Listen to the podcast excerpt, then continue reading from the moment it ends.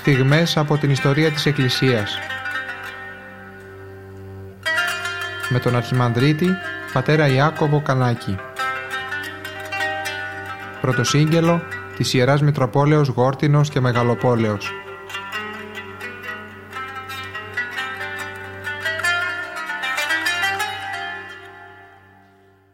Αγαπητοί μου χαίρετε. Ξεκινούμε εκπομπές που θα έχουν συνέχεια και θα αφορούν στο βίο ενός Αγίου της Εκκλησίας όχι τόσο γνωστού αλλά πραγματικά μεγάλου. Ο Άγιος Σιλουανός ο Αθωνίτης. Ένας Άγιος ο οποίος δεν ήταν από αυτούς που από τα παιδικά, εφηβικά, παιδικά χρόνια. Ήταν κοντά στο Θεό. Αλλά αφού πέρασε διάφορες φάσεις στη ζωή του τον κάλεσε η Παναγία με φοβερό τρόπο λέγοντάς του ότι δεν μπορώ να βλέπω τα άσχημα έργα σου και τον καλεί με αυτόν τον τρόπο σε μετάνοια και εκείνος είναι έτοιμος να την να ζήσει τη μετάνοιά του και μετά από αυτό κάνει μεγάλο άλμα και μπαίνει στην ασκητική ζωή. Στη μοναχική και ασκητική ζωή στην οποία μπαίνει συνειδητά, φιλότιμα και τελικά πετυχαίνει το ποθούμενο. Δηλαδή το έργο που ο καθένας από μας έχει, χρειάζεται να έχει ως βασικό στόχο στη ζωή του. Την αγιότητα δηλαδή. Αυτή την αγιότητα θα τη δούμε μέσα από το βιβλίο του Αρχιμανδρίτου Σοφρονίου Σαχάροφ. Είναι εκδόσεις της Ιεράς Μονής του Προδρόμου του Έσεξ της Αγγλίας. Μεταφρασμένο το βιβλίο στα ελληνικά.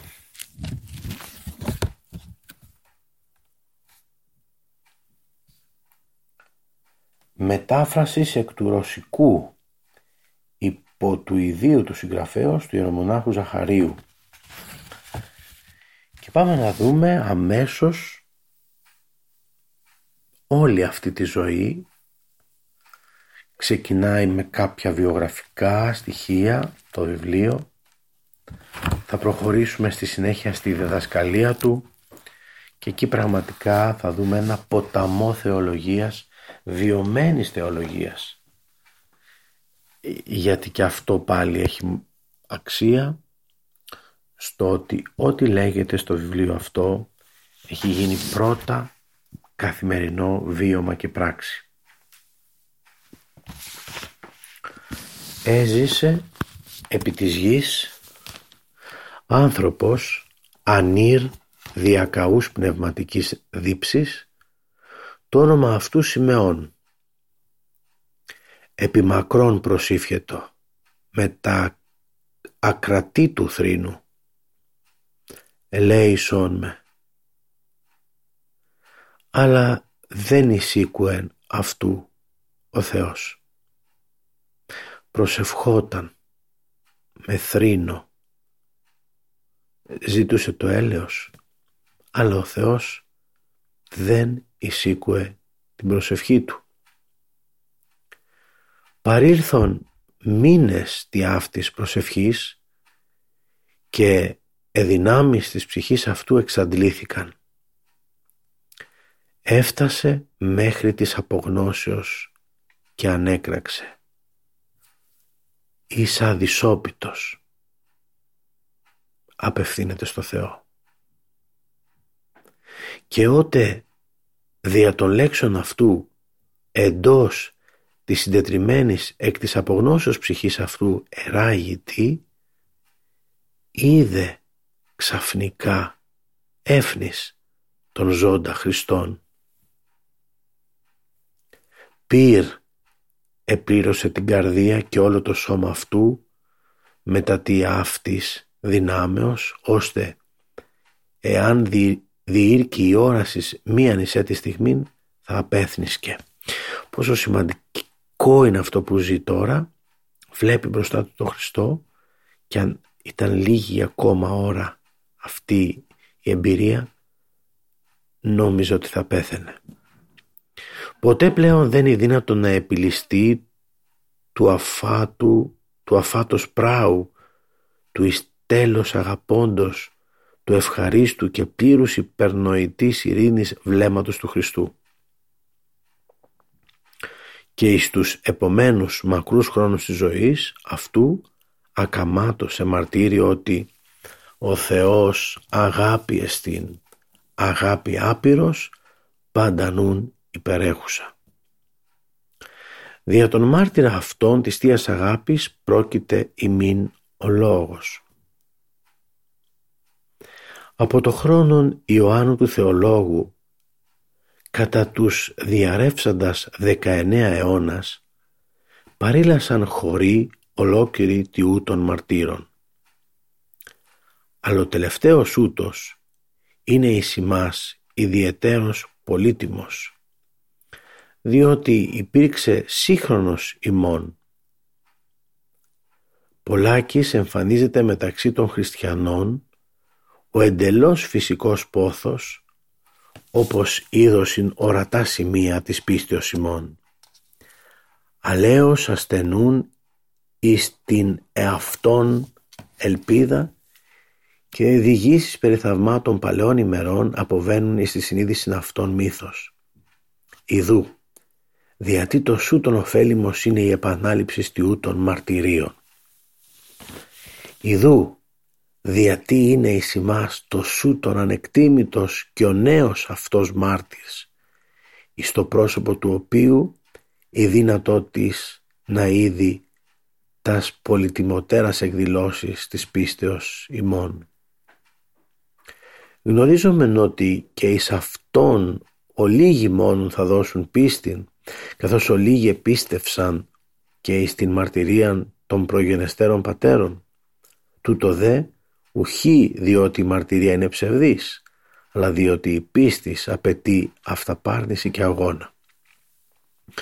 Είναι κάτι πολύ σημαντικό που λέγεται εδώ ότι κάθε ένας βίος ενός Αγίου είναι πολύ σημαντικό να προβάλλεται, να, να ακούγεται γιατί δίνει την ευκαιρία στον άνθρωπο να καταλαβαίνει το που βρίσκεται και να τον αφυπνίζει. Και βέβαια λέει ότι κάποιοι θα ακούσουν και το βίο αυτό και θα τους φανεί ίσως αδιάφορος, ίσως και ότι δεν είναι τόσο πιστευτά όλα αυτά. Δεν θα φταίει όμως ο βίος του Αγίου αλλά η πίστη του ανθρώπου που δεν είναι τόσο μεγάλη.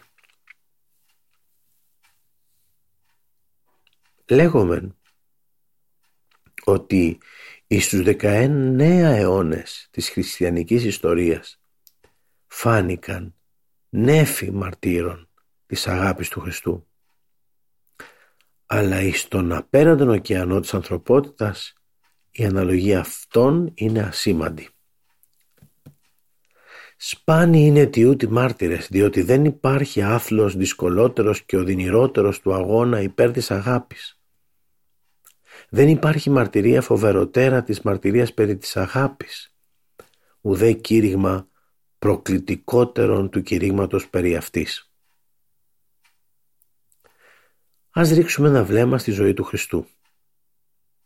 Ήρθε στον κόσμο για να δώσει στους ανθρώπους το Ευαγγέλιο περί της αιώνιας Θείας Ζωής. Παρέδω και αυτό δια απλών ανθρωπίνων λέξεων και δια δύο συντόμων εντολών περί της προς τον Θεόν και των πλησίων αγάπης. Εκ της Ευαγγελικής Διηγήσεως βλέπουμε οποίους πειρασμούς υπέστη εκ του διαβόλου Όστις έπραξε παν ό,τι δύνατο ή να εξαναγκάσει τον Χριστό να λύσει αυτά στα συντολάς, έστω και κατ' και να άρει ούτω από αυτού το δικαίωμα όπως δώσει αυτάς εις τον άνθρωπο. Γνωρίζετε τι συνέβη στην έρημον. Εκ των απαντήσεων του Χριστού βλέπουμε ότι πρόκειται περί αγώνα δια την πρώτη εντολή, δηλαδή δια την προς τον Θεόν αγάπη. Και όταν ο νικητής εις αυτόν τον αγώνα Χριστός εξέρχεται εις το κήρυμα, ο διάβολος περιβάλλει αυτόν δια ατμοσφαίρας ασπών και φωνικής έκθρας. Τον ακολουθεί σε όλες τις οδούς, αλλά και πάλι δεν επιτυχάνει του σκοπού αυτού. Τα ίστατα πλήγματα αυτού κατά του Χριστού υπήρξαν η προδοσία του μαθητή, η γενική αποστασία, οι παράφοροι, οι παράφορες κραυγές του εγιγερμένου πλήθους, σταύρος των σταύρωσον αυτών. Πάλι όμως νικάει η αγάπη του Χριστού ως και ο ίδιος κατηγορηματικά μαρτυρεί περί αυτού. Θαρσείτε, εγώ νίκηκα τον κόσμο. Και πάλι έρχεται ο κόσμο, ο του κόσμου άρχον και νεμή ουκ έχει ουδέν. Ο διάβολος δεν μπόρεσε να άρει, να πάρει από αυτού το δικαίωμα για να, το δώσει στον, για να δώσει στον κόσμο την καινή εντολή. Ο Κύριος, ο Θεός νίκησε και η νίκη αυτού μένει στον αιώνα ώστε κανένας ποτέ μπορεί να μειώσει την νίκη αυτή. Δηλαδή δεν πρόκειται μόνο για την αμφισβήτηση του έργου, της ζωής ενός Αγίου. Εδώ αυτό έγινε στον ίδιο τον Χριστό. Αμφισβήτησαν, αμφισβητούν ακόμα το έργο του Χριστού και φαίνεται πως ο διάβολος πάλεψε για να ρίξει ας πούμε και την ανθρώπινη εικόνα του Χριστού.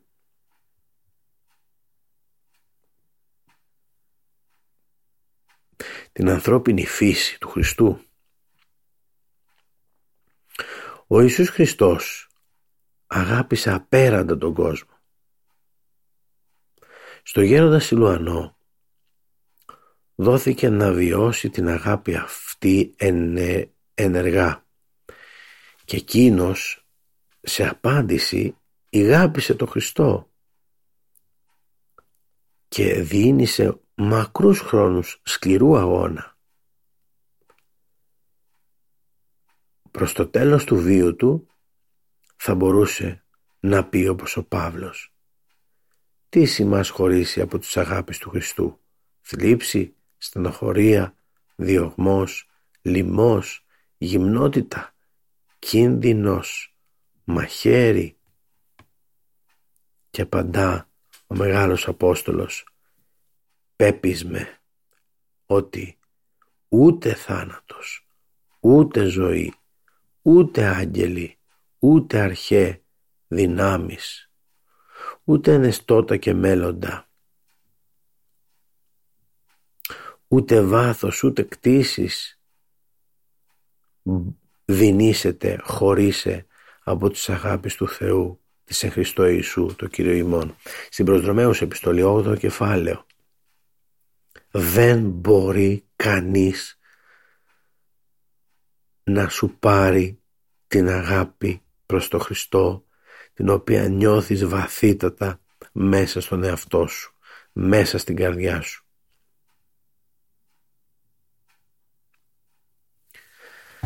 Και βέβαια εκτός από τον Απόστολο Παύλο και όλοι οι μετέπειτα Άγιοι ζουν αυτή την αλήθεια και την ομολογούν. Κάθε ένας που ακολουθεί το Χριστό όπως κατέδειξε η πείρα των αιώνων θα διέρχεται πλήθος δοκιμασιών. Γι' αυτό και ο Άγιος Σιλουανός δεν ήταν εξαίρεση και αυτός θα περάσει πλήθος δοκιμασιών αλλά τελικά ο ίδιος θα αξιωθεί να προσκυνήσει το Χριστό και να γίνει να τοποθετηθεί ως ένας ακόμα Άγιος στη χωρία των Αγίων. Αυτός ο γέροντας σε μία διάρκεια 46 ετών ασκήθηκε στο Άγιον Όρος στη ρωσική μονή του Αγίου Παντελεήμονα. Μιλάει ο συγγραφέας. Σε αυτή τη μονή έτυχε να ζήσουμε κι εμείς περί τα 14 έτη. Στα τέλη του βίου του γέροντα από το 1931 ως την ημέρα της κοιμήσεως αυτού 11 Σεπτεμβρίου 1938 συνέβη ούτως ώστε να είμεθα ο πλησιέστερος σε αυτόν άνθρωπος λέει εδώ πέρα ο συγγραφέας ο Αρχιμαδρίτης το τι αξιώνεται αξιώνεται να είναι ο πιο κοντινός άνθρωπος σε αυτή την αγιασμένη μορφή και ο ίδιος απορεί πως έγινε αυτό δεν μπορώ να το εξηγήσω τις μετά του γέροντας σχέσεις εγνώριζον μερικοί οι οποίοι βαθέως εκτιμούσαν αυτόν. Οι επίμονες παρακλήσεις προς αυτούς μας οδήγησαν στη συγγραφή του βιβλίου αυτό, του βιβλίου αυτού, δηλαδή του βίου του Αγίου. Παρακάλεσαν οι άνθρωποι που ήξεραν την αξία της ζωής και του έργου του Αγίου Σιλουανού παρακαλούν τον συγγραφέα να γράψει. Το εγχείρημα αυτό το οποίο είναι πολύ μεγάλο το βλέπει τεράστιο αυτό που κάνει γιατί λέει ο συγγραφέας ότι δεν είχε και το χάρισμα της γραφίδας και είναι πολύ δύσκολο να βιογραφίσεις έναν Άγιο. Όμως μέσα σου υπάρχει μία κίνηση η οποία σε παρακινεί και έτσι αποφασίζει να το κάνει γιατί αυτό ήταν ένα ιερό του χρέος γιατί εκείνος βρέθηκε τόσο κοντά και αυτός έχει την ευθύνη και το χρέος να κάνει αυτό το έργο, να βιογραφήσει αυτή την Αγία μορφή, αυτή τη μεγάλη και εξαίρετη προσωπικότητα.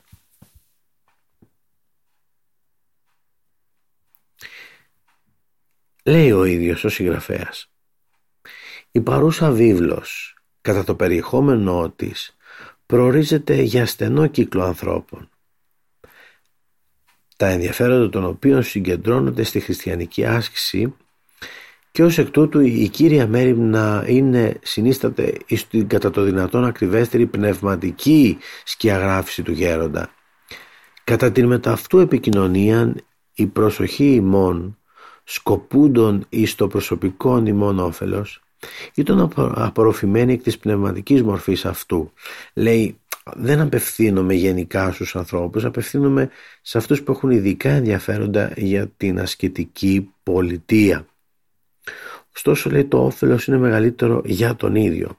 Ποτέ δεν είχε την ιδέα να συγγράψει τη βιβλιογραφία του γέροντα και γι' αυτό πολλά στοιχεία τα οποία θα ήταν ενδιαφέροντα για τον βιογράφο παρέμειναν άγνωστα. Για πολλά είμαστε υποχρεωμένοι να σιωπήσουμε επειδή συνδέονται με ανθρώπους που είναι ακόμα στη ζωή.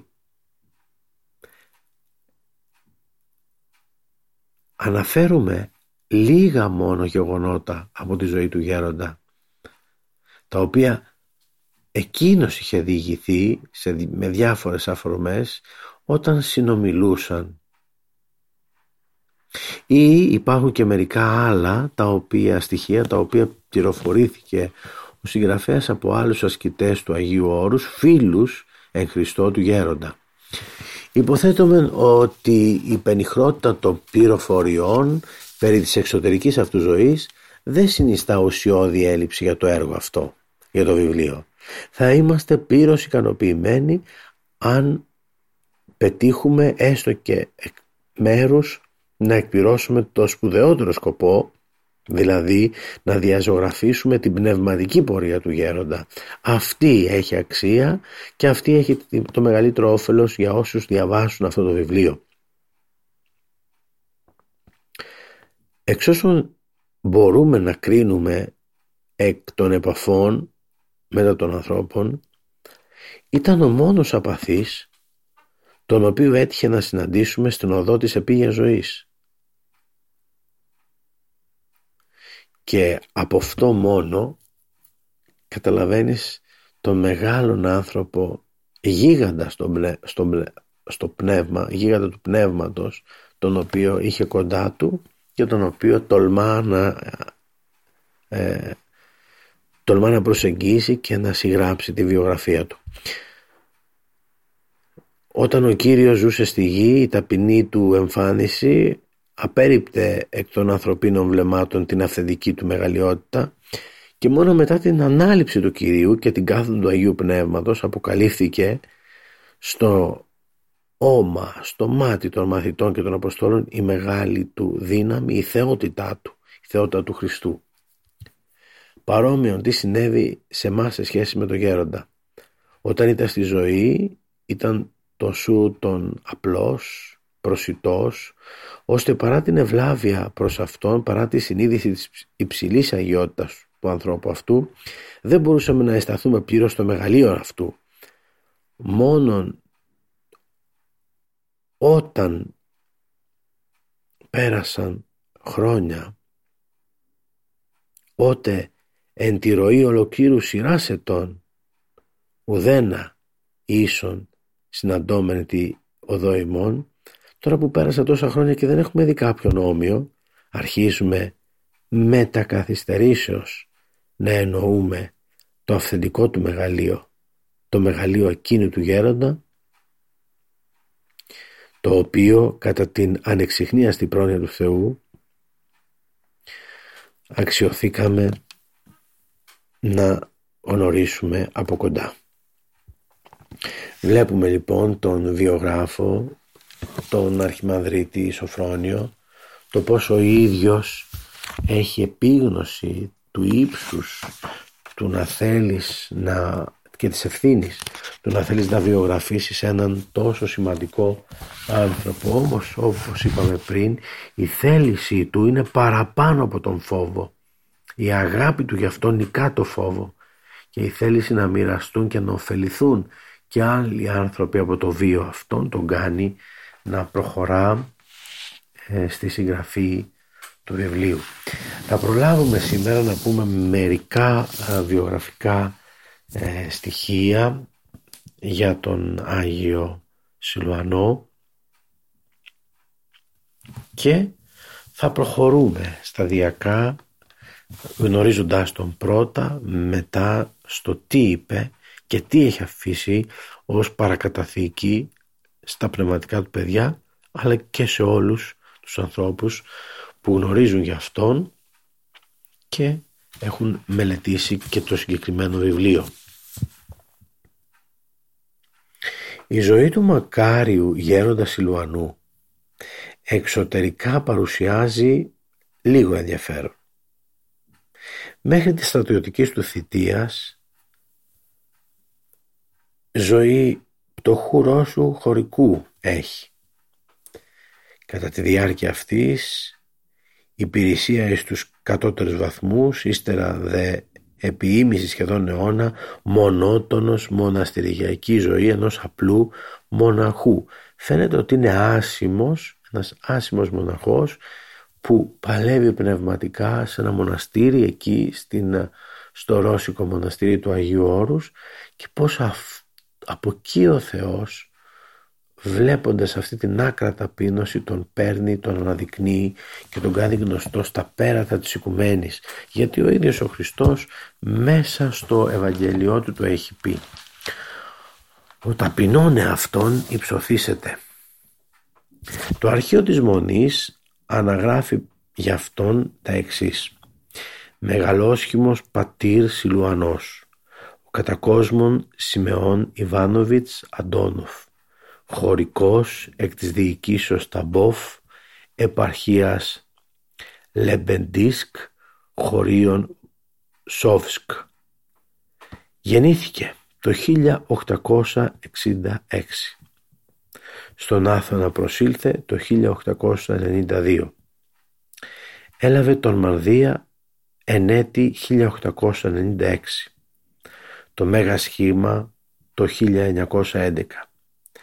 Διήρθε διακονίες στο Μήλο, στο μετόχι της Καλαμαρίας, κτήμα της Μονής εκτός του Άθωνα, εις το παλαιόν ρωσικόν οικονόμος και τελεύτησε την 11η και κατά το άλλο ημερολόγιο 24η Σεπτεμβρίου 1938. Πώς μπορείς μέσα σε λίγες προτάσεις να δώσεις τη ζωή ενός Αγίου. Ενός τέτοιου ανθρώπου αφιερωμένου στο Θεό. Λίγες ημερομηνίες, μερικά τοπονύμια κι όμως πίσω από όλα αυτά κρύβεται ένας τεράστιος αγώνας πνευματικός ο οποίος δεν μπορεί να γραφτεί και να αποτυπωθεί μέσα σε μερικές λέξεις. Δεν υπάρχουν και λέξεις να περιγράψεις το έργο αυτό. Κάναμε σήμερα μία πρώτη επαφή με το βιβλίο που αφορά στην βιογραφία του Αγίου Σιλουανού του Αθωνίτη και ήδη βλέπουμε το πλαίσιο μέσα στο οποίο έζησε ο Άγιος είναι από τη Ρωσία και το Άγιον Όρος είναι αυτό που σφραγίζει για πολλά έτη της ζωής του ε, την πνευματικότητά του. Θα δοθεί ευκαιρία σε επόμενη εκπομπή μας να συνεχίσουμε σε αυτό το κεφάλαιο στα παιδικά και τα νεανικά του χρόνια να τον γνωρίσουμε τον Άγιο αυτό γιατί έχει να μας πει πολλά.